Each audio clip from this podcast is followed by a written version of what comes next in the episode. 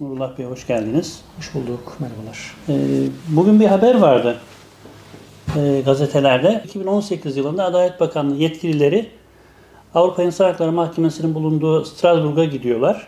Orada AHİM Başkanı'nın da olduğu e, bir toplantı oluyor. AHİM Başkanı Adalet Bakanlığı Müsteşarı'na şunları söylüyor. Diyor ki darbe girişimi sonrası yaklaşık 4500 hakim ve savcıyı meslekten ihraç ettiniz. Ancak diyor bunların bir kısmına baktık. E, dosyalarında hiçbir delil yok. E, dolayısıyla ya bunların bırakın e, meslekten ihracına tutuklanması, gözaltına alınması dahi doğru değildi diyor. Ve Türkiye'ye ciddi bir tazminatlar e, tazminatlar beklediğini söylüyor. Kısacası adamın söylediği elde somut delil yoksa neden sadece idari tasarruf ile yetinmeyip bir de adli tahkikat yaptınız diye evet. e, uyarıda bulunuyor. Bu sözleri tabi Adalet Bakanı Müsteşarı döner dönmez Abdülhamit Gülen naklediyor. O da diyor ki ben bunu Cumhurbaşkanımıza paylaşayım. Cumhurbaşkanı ile paylaştığında aldığı cevap şu, e, adamlar doğru söylemiş diyor. Madem delil yoktu neden tutukladınız? Böyle bir diyalog hayatın olağan akışına uygun mu sizce hukukçuların tabiriyle? Gerçekten Erdoğan böyle bir şey demiş olabilir mi? 2018 yılı itibariyle demiş midir bilmiyorum ama yani bu laf denilecek bir laf. Yani şey hukuk biraz işlemeye başladığında diyecektir. Evet. Yani şöyle ben ben şöyle görüyorum yani. Evet iktidar partisinin AKP'nin yapılan hukuksuzluklarda en büyük payı kesintisiz AKP iktidarının. Ama bunun güçlenmesini ve aslında inşa etmesini, devam ettirmesini sağlayansa hukuksuzluklara imza atan hakimler. Yani e, Cumhurbaşkanı da onu söylüyor. Eğer delil yoksa niye tutukluyorsunuz? Biz de aslında diyoruz ki bak yani siz mevcut hukuksuzluk rejimini AKP iktidarı inşa etmeye çalışıyor. İnşa etti. Ya bu temeller, temellerinde hakimlerin verdiği kararlar var. O kararlarla inşa etmiş oldu. Ben şöyle düşünüyorum. Eğer hakimler iktidarın söylemlerinin tersine evrensel hukuk kriterlerine uygun kararlar vermiş olsaydı devam ettirmezlerdi. Yani istediği kadar yani hakimlerin o şekliyle karar vermesini istese bile hakim yani doğrusu budur demiş olsa ben zannediyorum Cumhurbaşkanı da bunun ısrarcısı olmazdı. Ama nasıl oldu ilk başlangıç süreci ya çok önemli bir e, başlangıçlardan bir tanesi Efkan Alan'ın o sözü. O söylemişti değil mi? Yani yırt at o kararı. Bir mahkeme kararı var diyor ki o mahkeme kararı yırt at. Yani normalde aslında e, kime sorarsan sor böyle bir şeyin olabileceği kimsenin aklına gelmez. Bir kararın yırtılabileceği. Ama böyle bir akıl vermiş oldular. Cumhurbaşkanı o akıldan sonra muhtemelen birazcık daha cesaretlendi. Aynı şey hakimlerle ilgili de. Hakim bir hukuksuzlukla ilgili karar verdiğinde yani Cumhurbaşkanı da diğer iktidar partisi mensupları da şunu düşünüyordur. Yani evet biz bir şeyler söylüyoruz ama hakimler de söylediğimiz doğrultuda karar veriyor. Biz istediğimiz için değil. Yasalar bunu istediği için demek ki böyle bir karar veriyor diye düşünüyorlardır. Kendi inandıklarının e, inandıklarını tasdik eden bir pozisyona gelmiştir. Ya yani bunu biz nerede görüyoruz hakimlerle ilgili? Hakimlerle ilgili e, bir kıyaslama yapılacağı zaman e, Nazi dönemi Almanya'sına gidiyoruz yani. Oradaki hakimler o filmlerde de seyrettiğimiz sahnelerde işte hakimler nasıl olmuş da oradaki dönemde hakimler karar vermişler. Ya o filmlerde de seyrettiğimizde dosyayı incelemeden, sanığı dinlemeden, sanı, sanık duruşmaya bile girmeden, zanlı diyelim, duruşmaya bile gelmeden kararını vermiş. İstenilen doğrultuda. Yani orada zaten kendileri de ona çok güzel ifade ediyorlar. Benim yerimde Hitler otursaydı ne karar verirdi? Ya ona göre karar veriyor. Yasa ne derdi falan değil. Ya şu an e, tam tersine artık Türkiye'de e, ben zannediyorum ki bundan sonraki dönemde bu, bu, dönem, bu döneme kadar hep Nazi Almanya'sındaki hakimlerin nasıl olur da ya bir e, böyle e, zalimane bir hukuksuzluk, zalimane bir rejimin inşasına katkı sağlarlar diye anlatıldığında o hakimler örnek gösteriliyordu. Bundan sonraki dönemde bizim hakimlerimiz örnek gösterilecek muhtemelen. Yani o yüzden Cumhurbaşkanı evet 2018'de böyle bir şey söylemiş midir bilmiyoruz. Söylemiş olabilir. Ama 2018'de söylemediyse bile bunu hukuk işlemeye başladığında, yargılanma süreçleri başladığında, dosyalar yeniden ele alındığında diyecek ki ya ben size talimat mı verdim? Yok. Dosya sizin önünüzde değil mi? Sizin önünüzde. Sanığı sen çağırmadın mı? Sen çağırdın. İddianameyi savcı hazırlamadı mı? Savcı hazırladı. E sen dinlemedin mi? Tanıkları sen dinledin. Delilleri sen istedin. Kararı sen verdin. Ben bunun neresindeyim dese haksız mı? Bence haklı yani. O noktada, o noktada o yüzden ya çok e, uçuk bir ihtimal değil. Bu ihtimal bugün itibariyle de konuşulmuştur. Ben Adalet Bakanlığı'nda böyle bir mevzuyu götürüp yani söylemiş olabileceğine de ihtimal veriyorum. Ya yani bir hukuksuzluk var. Kendisi her ne kadar işte bazen e, söyledikleriyle yaptıkları çok e, şey yapıyor, tezat oluşuyor gibi gözüküyor ama e, yine de bir hukuksuzluk olduğunda e, anlatma iradesi göstereceğini düşünüyorum. E, o yüzden Adalet Bakanı ile ilgili senaryo da doğru olabilir. Yani gerçekten böyle bir hadise var. Ya bunu ön almamız lazım. Ya bu konuyu e, düzenlememiz lazım. Ayımdan ayımdan e, tek dertleri tazminat çık yani Adalet Bakanı'nın öyledir diye ümit ediyorum. Tek dertleri tazminat çıkmasın değil de bu hukuksuzluklar olmasın. Ülkemiz e, ahim nezdinde veya diğer ülkeler nezdinde İtibarı hukuksuz bir ülke olarak anılmasın. Ben çok katılmıyorum yalnız bu dediklerinize. Hakim karar veriyor, tahliye kararı veriyor. Mesela gazetecilerin e, yargılandığı bir davada hakimler karar veriyor. Tahliye ediliyor. Aynı gece HSYK toplanıyor ve sonra adı değişti. Hakimler Savcılar Kurulu toplanıyor ve bu hakimleri görevden alıyor, el çektiriyor. Başka yere tayin ediyor. Yine benzer Antalya'da benzer bir şey olmuştu. Hakim karar alıyor, tahliye ediyor. Ertesi gün e, tenzili rütbeyle Antalya'dan Isparta'ya gönderiyor. Öbürünü başka mahkemeye gönderiyor. Darmadağın ediyor. E şimdi bir taraftan da e, yani Erdoğan'ın kameralar önünde sarf ettiği sözler var. Ben şöyle bir geriye doğru baktığımda biraz aslında Can Dündar'dan Osman Kavala'ya, oradan işte gazeteci Deniz Yücel'den Rahip Branson'a kadar pek çok konuda yani yargıya doğrudan müdahale sayılabilecek e, sözler sarf ediyor. Yani o, o sözleri sarf ettikten sonra e, geçmişte yani bu az önce zikrettiğim örnekleri gören hakimler e, yani o, o sözlere uygun karar vermedikleri takdirde başlarına geleceği çok kestiriyorlardır herhalde. İşte zaten mevzu orada. Başlarına geleceğe razı olması lazım yani. Hakim niye o zaman hakimlik yapıyorsun? Aynı şey yani Hitler dönemindeki o Nazi Almanyası'nda da yani bu karşılaştırmalar yapılmış. Bütün hakimler mi Hitler'in istediği doğrultuda karar vermiş? Yok. Bazıları ya bu hukuksuzluklara imza atmamak için istifa etmiş. O hukuksuzluklarla yani mücadele etmemiş belki ama Ha, o hukuksuzluklarda imzası yok. Yani bu o zaman hakim demeyeceksin yani. Ama işte çok çok sert yani tedbirler çok sert. Şimdi ben bakıyorum yani mesela çok ağır şeyler var şimdi. Yani mesela bir kor general 15 Temmuz e, sanıklarından birisi müebbet hapse mahkum edilmiş fakat istinaf bakmış hiçbir delil yok ortada. Bozmuş ve tahliye etmiş. Aynı gün e, Cumhurbaşkanı Erdoğan konuşuyor ve bu kararı veren hakimleri e, Gülen cemaatine mensup olmakla suçluyor. Yani aynen söyledikleri şu. Yargı camiamız için çok üzücü bir adım olmuştur ve ilginç olan şey şu tabi talimatlarını da verdik bunların. Bak talimatlarını da verdik bunların. Kararı veren kişi veya kişilerin de FETÖ'cü olması yani delile gerek yok artık o karar vermişsen FETÖ'cüsün. İşin nerelere vardığını gösteriyor. Ne gibi oyunlar olabileceğini arkasında tabi gösteriyor. Hak sonunda er geç yerini buluyor. Devam ediyor sonra. Ee, ha böyle bir adımı nasıl atabiliyor bir mahkeme? Nasıl tahliye kararı verebiliyor? Bu anlaşılabilir bir şey değil. Sağ olsun Adalet Bakanlığımız Abdülhamit Gül ve savcılarımız adımlarını attılar ve operasyonla da yakaladılar. Tekrar cezai müeyyide uygulanmaya başlandı. Malum içeride şu an. E şimdi bu, bu nedir? Ben er, yani, Erdoğan evet, var. Tabii. Kesinlikle ee, Erdoğan. Abdülhamit Gül var. Yani Cumhurbaşkanı burada yani söylemleriyle masumdur demiyoruz. Cumhurbaşkanı e, yargının her şeyiyle kendisine bağlı olmasını istiyor. Bunda tereddüt yok her verilen kararın kendisine sorulmasını istiyor. Kendi perspektifinin dışında bir karar çıkmasını istiyor. Amenna. Onun, e, hakim ne yapıyor? Yani burada mevzu zaten o. Hakim de istediği perspektifte hareket ediyor. Yasaları bir kenara bırakıyorsa kusura bakmasın yani. Evet. Orada hesap sorulacak olan öncelikli olan hakim.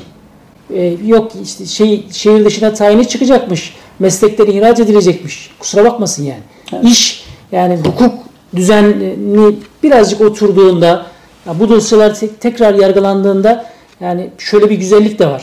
Bu mağdur olan herkes, hakimlerden mağdur olan herkesin dosyası kendi elinde zaten. Hakimin yaptığı bütün işlemler herkesin kendisinin dosyasında. Benim davamın e, yargılamasını yapan yani hakimle ilgili e, tüm bilgiler zaten benim dosyamda var. O yüzden ya kim kimdi, ne, nasıl bulunacaktı falan gibi bir şey diyor. Yani hakim zaten yaptığı işlemlerle ilgili her şey ortada. Bunu eğer savunabilecekse yaptığı, aldığı kararların arkasında durabilecekse yani duramayacağını tarih çok örnekleriyle göstermiş de bunlar da durmaz yani. Duramaz. İki gün sonra çıktığında yani o e, işte gazetecilerin tahliye edilip sonradan tekrar alınması. Ya gerekçelerine bakıyorsunuz saçma sapan.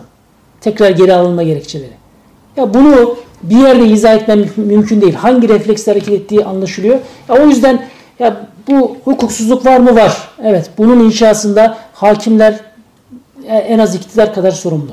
En önüne gelen sorunlardan bir tanesi. Yani bunların e, öncelikle hesap vermesi lazım. Bu bir dursalar onlar.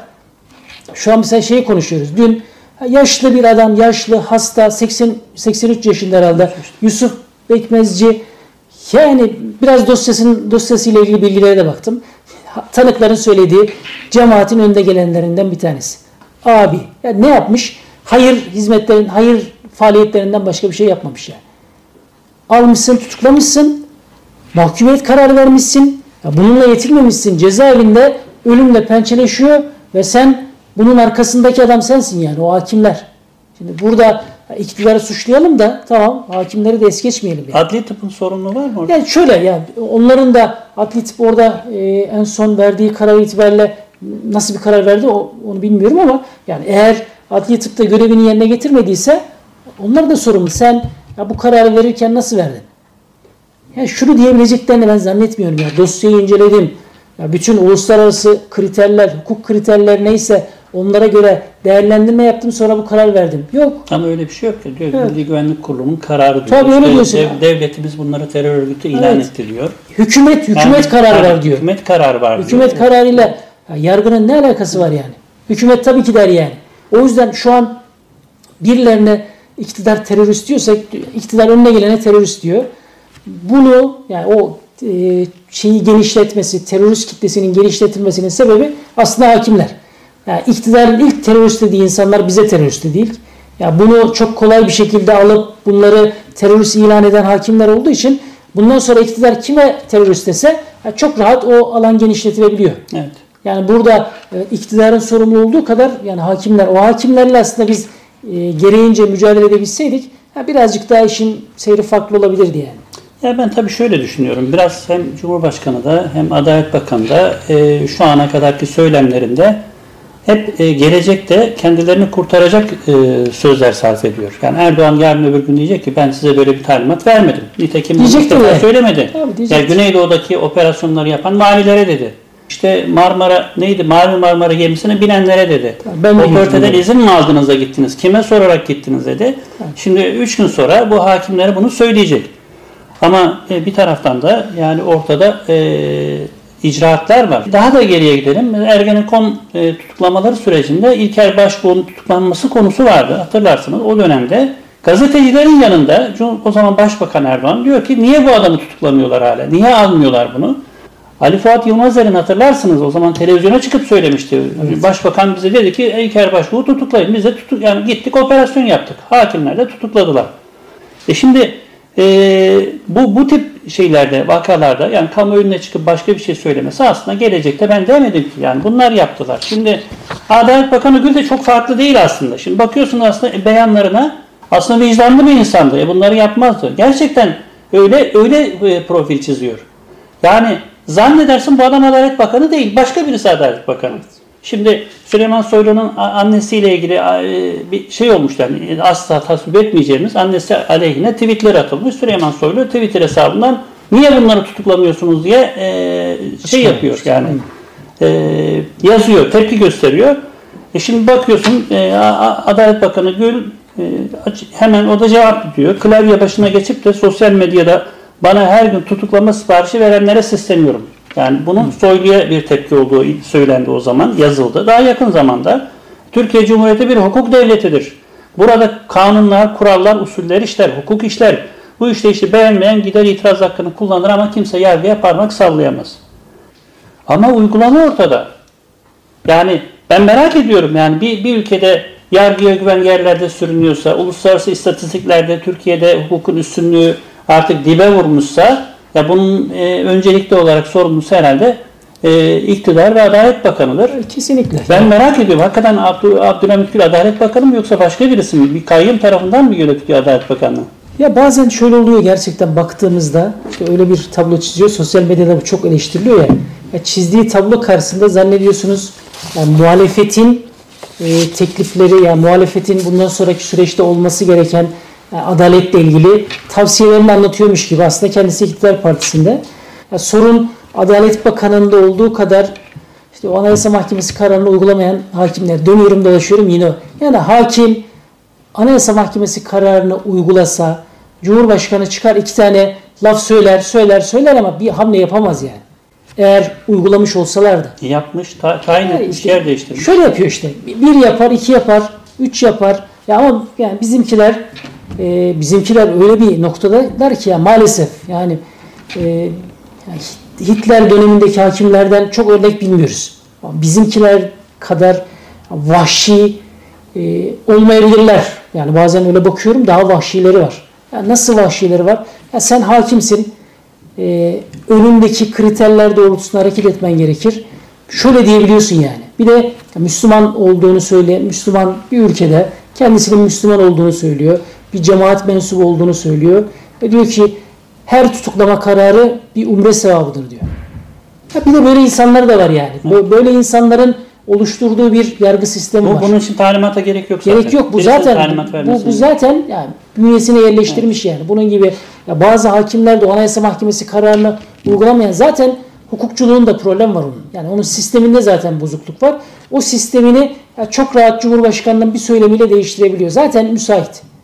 Yoksa yani hukukçuluğu biraz iyi olmuş olsa biz ya bir dönem bir dönem itibariyle yapmıştık. Avukatlık yaptığımızda ister istemez hakimler nasıl avukatları tahlil ediyorsa avukatlar da hakimleri tahlil ediyordu. Ya nasıldır, hakimliği nasıldır, bilgisi nasıldır, dosyalara vukufiyeti nasıldır?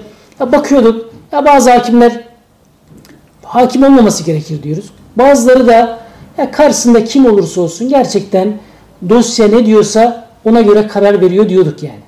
Ee, ikinci sorumda şu ne? Yine dünkü haberlerdeydi sanırım. Ee, Cumhurbaşkanı Erdoğan IŞİD ve El-Kaide bağlantılı 5 kişinin mal varlığının dondurulması kararını kaldırıyor. Ee, haberin detayında Birleşmiş Milletler Güvenlik Konseyi'nin kararı doğrultusunda IŞİD ve El-Kaide bağlantılı 5 kişinin mal varlıklarının dondurulmasına ilişkin karar Erdoğan'ın imzasıyla yürürlükten kaldırıldı. Bu, bu nedir? Ee, bu daha geç, geçen programda mal varlıklarının dondurulmasını Evet. Konuştuk. Yaklaşık 700 kişinin mal varlığı donduruldu. Bunlardan 400'den fazlası herhalde hizmet hareketine mensup Evet. e, insanlar. Bir öncekinde de çatı davada yargılananların da mal varlıkları dondurulmuştu. E, bu, bu karar bir, bir taraftan kendi insanının mal varlıklarını doldurur, dondururken ki ya bunların terörün finansmanı gibi yani absürt bir iddia ile e, bu mal varlığı donduruluyor ve e, Birleşmiş Milletler kararları doğrultusunda yapıldığı iddia ediliyor.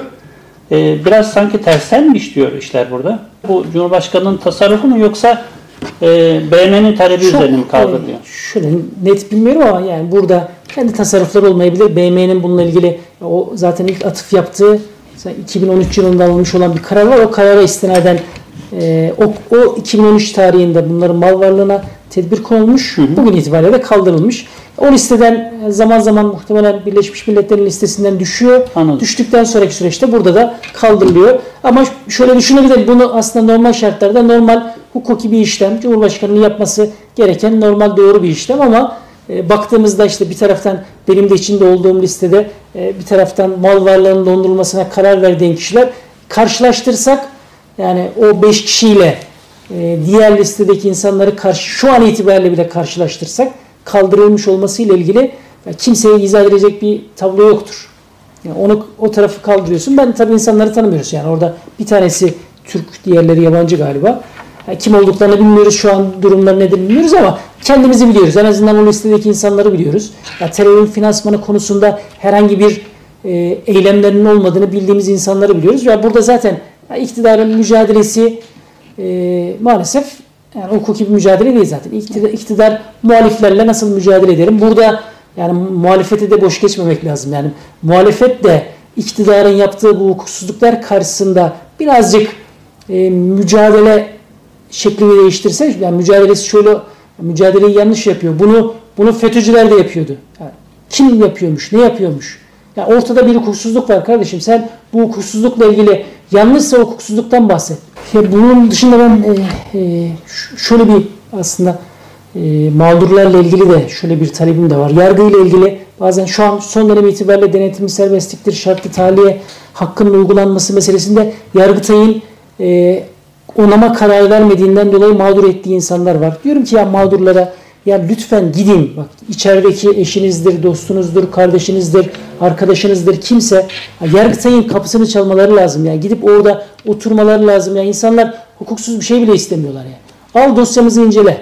Ya bunun peşini e, keşke bırakmasa insanlar. Ya şöyle 5,5 yıldır hapiste Evet, tutuklu ve süre- ve Yargıtay'da henüz daha onama olmamış. Yani ya ya bozulursa bu adamlar niye 5,5 yıldır içeride? Evet. İşte o noktada ya Yargıtay'ın kapısını çalmak lazım ısrarla. Yani şöyle olsa ben kendi adıma, kendim, kendi müvekkilim için de yapardım muhtemelen. Yani kapısından içeri giremiyorsanız ki girilebilir de avukatınız gider, görüşmeye çalışır, mektup yazarsınız, dilekçe yazarsınız.